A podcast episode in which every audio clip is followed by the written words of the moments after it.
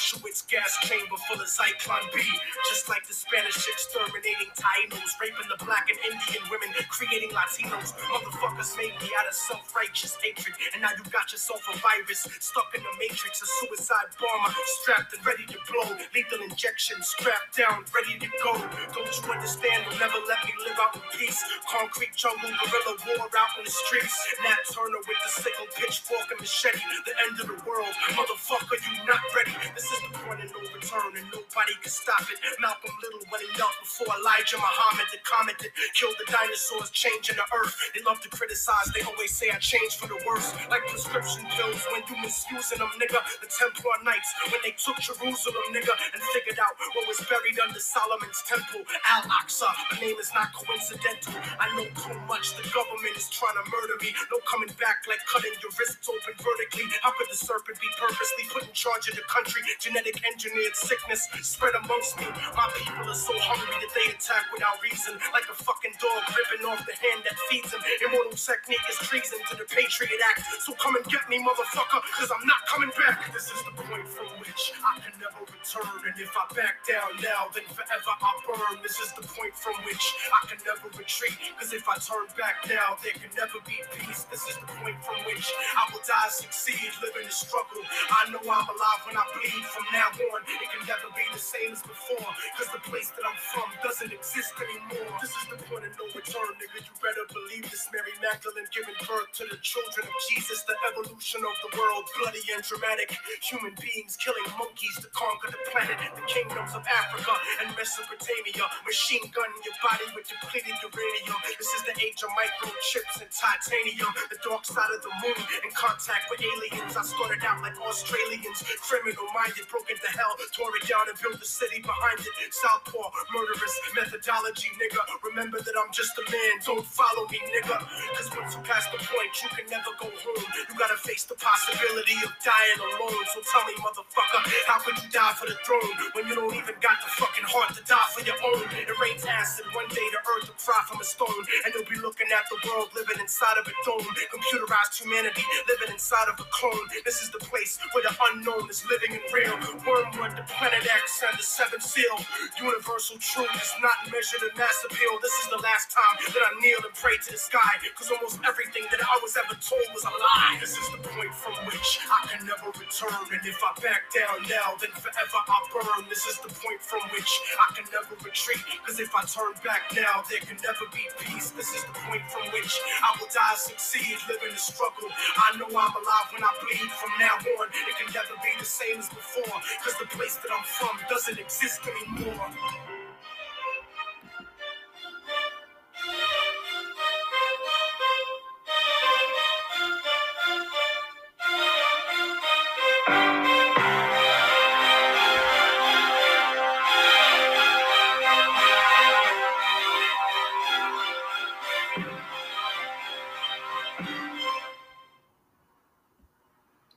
Song was introduced to me by a former best friend, young Maori dude, white named Kevin Duncan, language named Kodwana, tag name, nickname Ali, like Alibaba. I met him in um, South America during that time, uh, you know, cartel lords had burned down the police station. There had been a coup d'etat. Hugo Chavez has claimed the presidency is being the voice of a pan Latin world speaking back to US imperialism at this time. I believe George Bush Jr. was the president.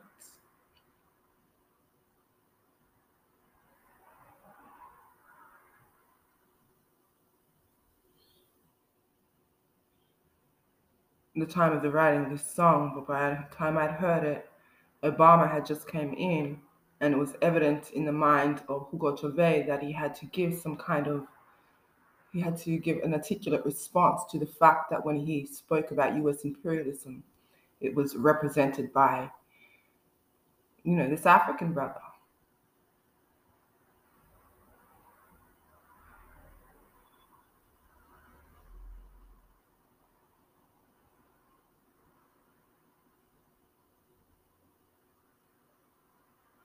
I found this song again on my daughter's Spotify. She has like a family Spotify um, link that she sends out to us all, so we're all connected because she's basically the breadwinner in the family.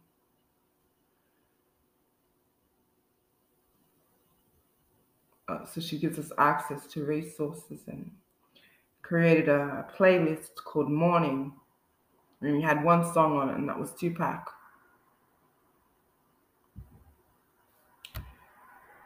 Fuck all y'all.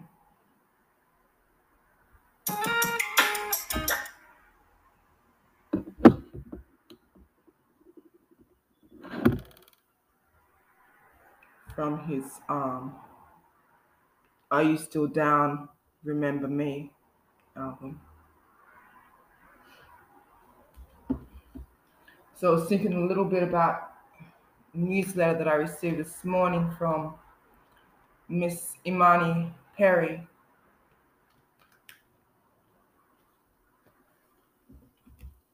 Who produces a newsletter as a part of uh, the journalism of the Atlantic, to whom I subscribe as a result of a birthday gift from my daughter. By the way, because you'll hear me complaining about not having resources and think, well, how the fuck is she on this clip, you know, in, imitating Muhammad Ali with a gold watch and rocks an iPhone and now has, you know, access to intellectuals most others can't afford to pay for. And the truth is, I am subsidized quite heavily by my family.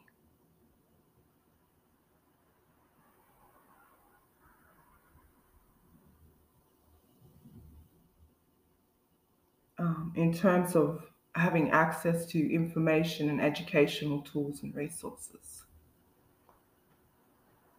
Most of my anything where I produce any kind of media or engage with the public is usually through free platforms. Uh, but unlike, you know, your fat girl, the one you like to let call people like me N words and steal my intellectual property and set me up in bizarre scenarios.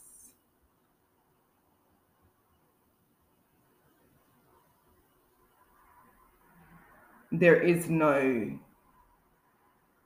resources that go into things that are not of that nature, that are not of a deeply oppressive uh, and ridiculing uh, nature when it comes to creating spaces and platforms for these types of dialogues to occur. Y'all can see I don't have many subscribers. I, you know, offended 101, the first principle as a woman of native descent, and that is, I say what no to fucking white women, and I say no to white men.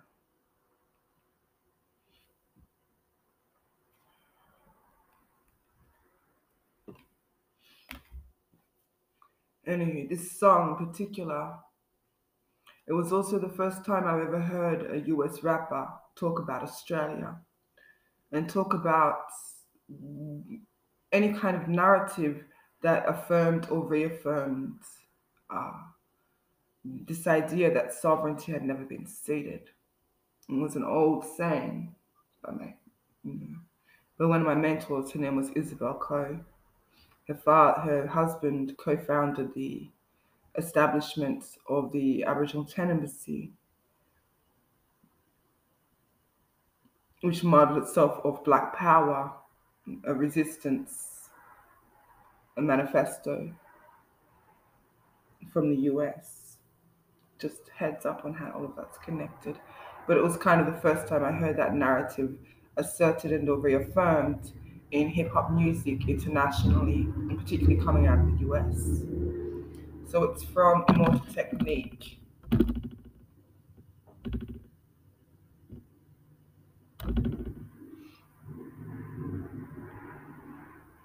The album is, I think it's Revolutionary, Volume 1. Sorry, it's Revolutionary Volume 2. Immortal Technique, the name of the song is Point of No Return. I'll obviously list it. So I was thinking about how there are certain narratives that are imprinted as normative. And so why it was such a powerful thing to see, you know, to hear Immortal Techniques, you know, rap like this. And by that time I was already heavily, heavily a hip hop fan.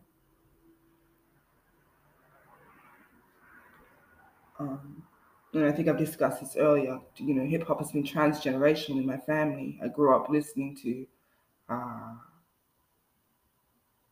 uh, you know, the earliest hip hop, Grandmaster Flash,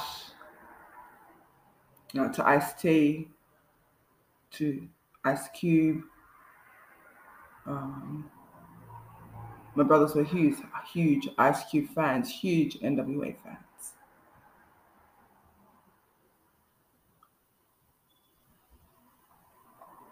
But this was kind of the first time I heard anything said about um, Australia. And so when I was reading the Imani Perry newsletter this morning via uh, my subscription to the Atlantic, I heard her, um, I heard what she was saying about a hashtag that's going around called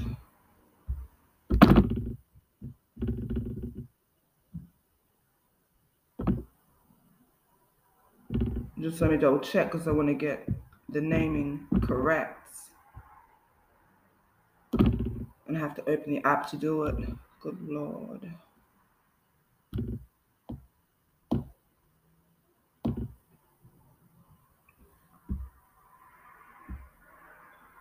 Uh, hashtag not my Ariel. So just heads up, it's September 15, 2022.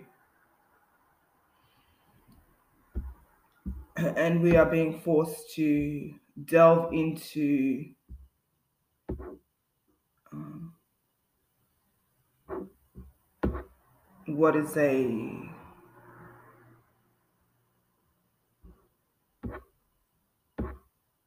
I mean, it's just fucking bizarre, really. Still living this idea that the whole world is only represented by whiteness.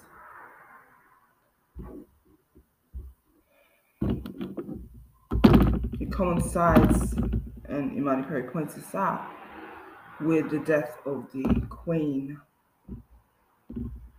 And there's been a hell of a lot of censorship, uh, particularly on Black voices, particularly those voices from Africa who are, you know, basically celebrating the death of the monarch.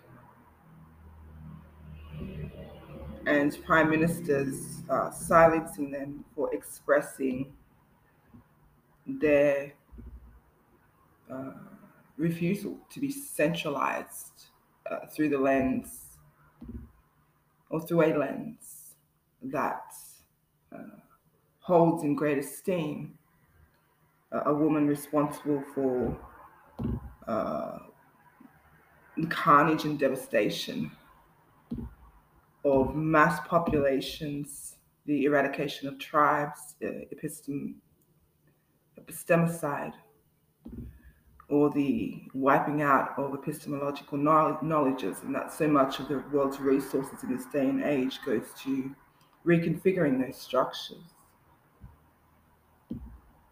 where people are, are seeking these processes to reclaim as a part of a reparations or repertory reparatory measure.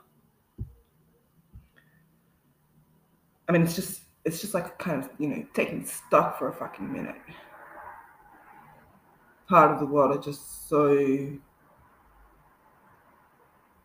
um, conscious. They're just so aware of where privilege sits and who holds it.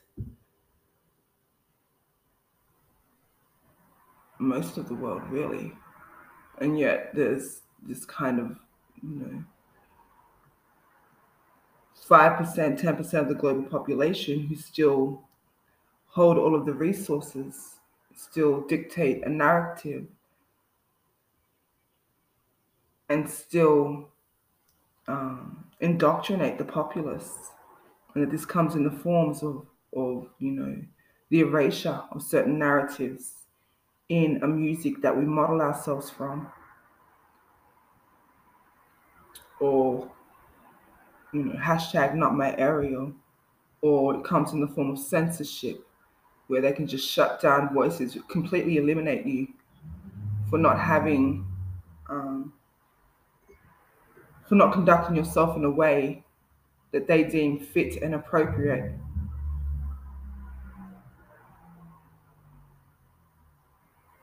And if you listen to the lyrics of, you know, Immortal Technique or almost any black rapper, they're talking daily about losing people and the and the burden, the burden of that loss. By by contrast, by comparative, you know. And those lives still mean so little, which was effect, you know, effectively behind uh, the hashtag Black Lives Matter.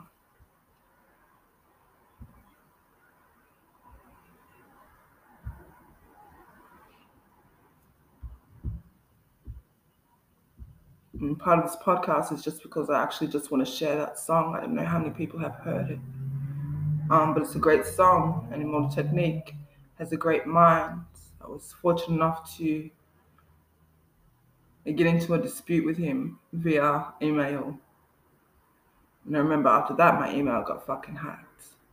Um, and I could never access it again. But we had a, uh, an argument about um, I wanted to go to Mexico. I wanted to go and see the Zapatistas was interested in the revolutionary movements of natives around the world.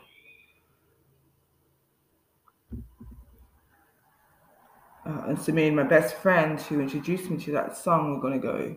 And I was like, cool, can we stop by and meet Immortal Technique? And so I emailed him. And uh, yeah, he wrote back and I was like, why don't you, why don't you, um, you know, are you ashamed of your native heritage? Why don't you, you know, claim it?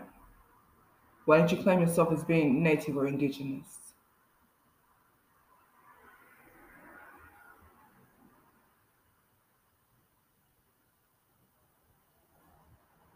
and it was an issue that kind of became, you know, heightened in South America.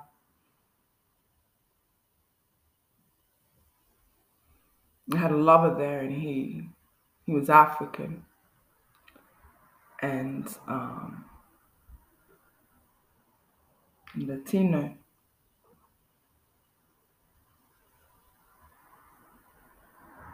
and you know, we had a similar conversation about it. They described themselves through the lens of their native blood um, via the ideologies of class. And so he saw himself or described himself as a peasant rather than you know, reclaiming, using the language of being native, of being indigenous.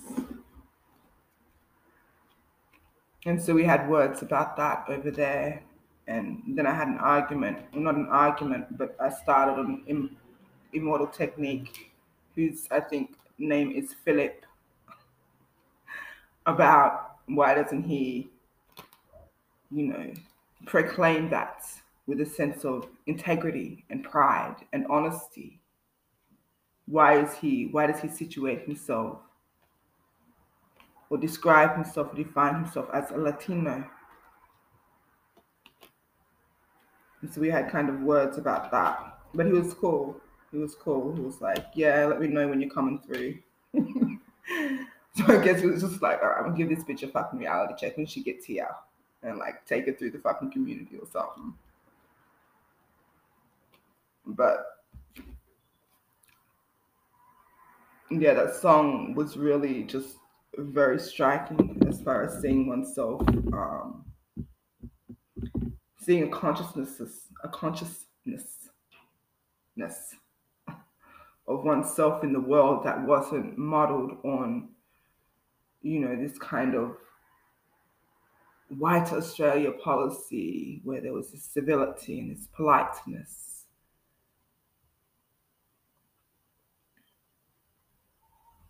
And that it came at the expense of uh, a eugenics program that attempted to wipe out, uh, you know,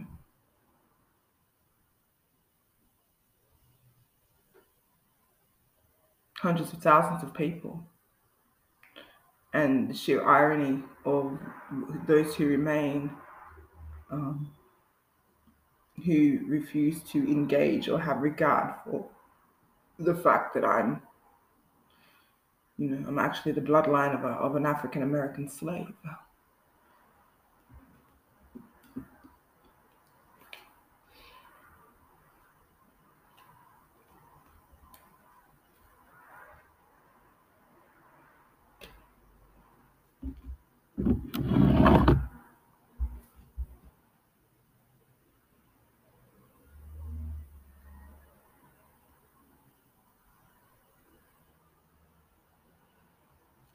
I'm just checking the actual year that that album came out.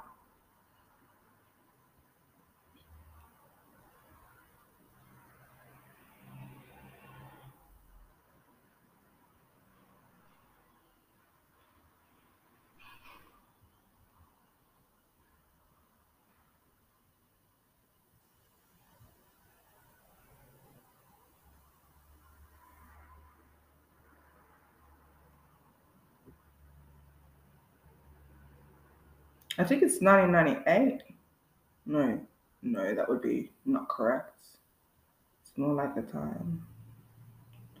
Let me Google and see what Google says. Is Google allowing her today?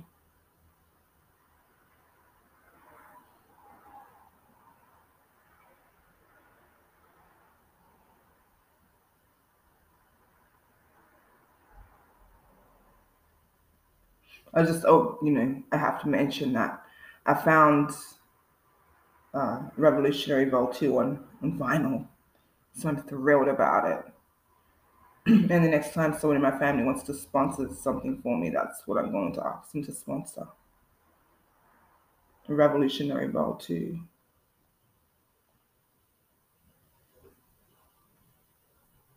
So 2003, follow-up album to Revolutionary Vol 1.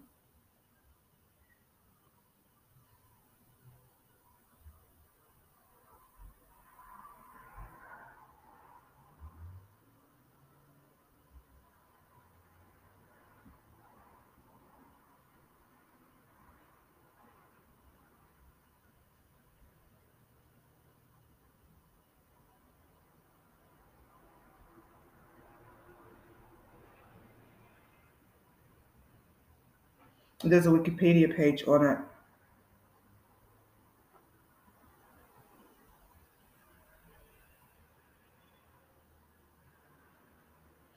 And Revolutionary Vol 1 was Uh, it came out in 2001. Both were repressed in 2004, according to this.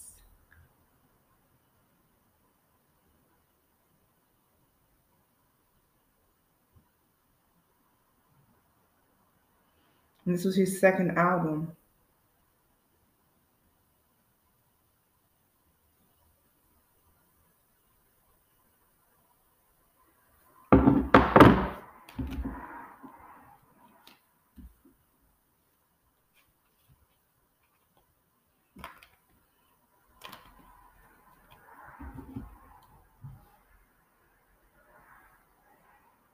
you haven't heard it going on, go check it out.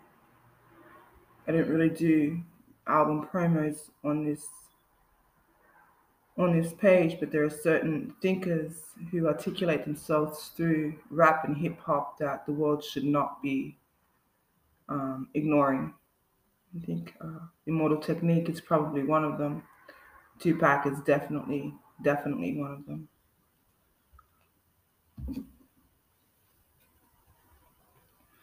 And for anyone who knows me, they know I'll say the same thing about Kanye. Kanye is a mind that people should absolutely uh, be listening to, should be hearing, insofar as the way it counteracts the um,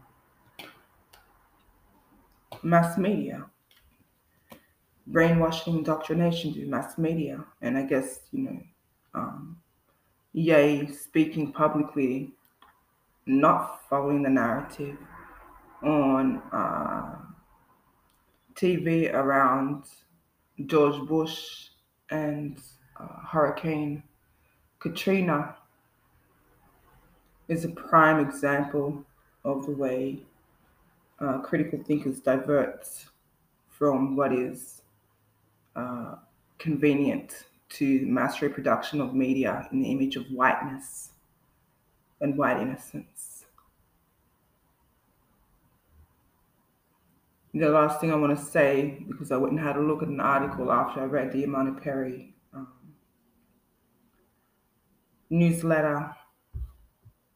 It's an article in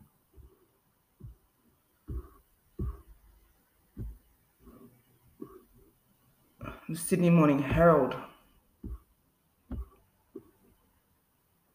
that came out on the 15th. And it shows the reactions of black children, children of African descent, observing uh, Little Mermaid for the first time and the absolute thrill uh, of those children. Seeing that the mermaid is, the Little Mermaid is black.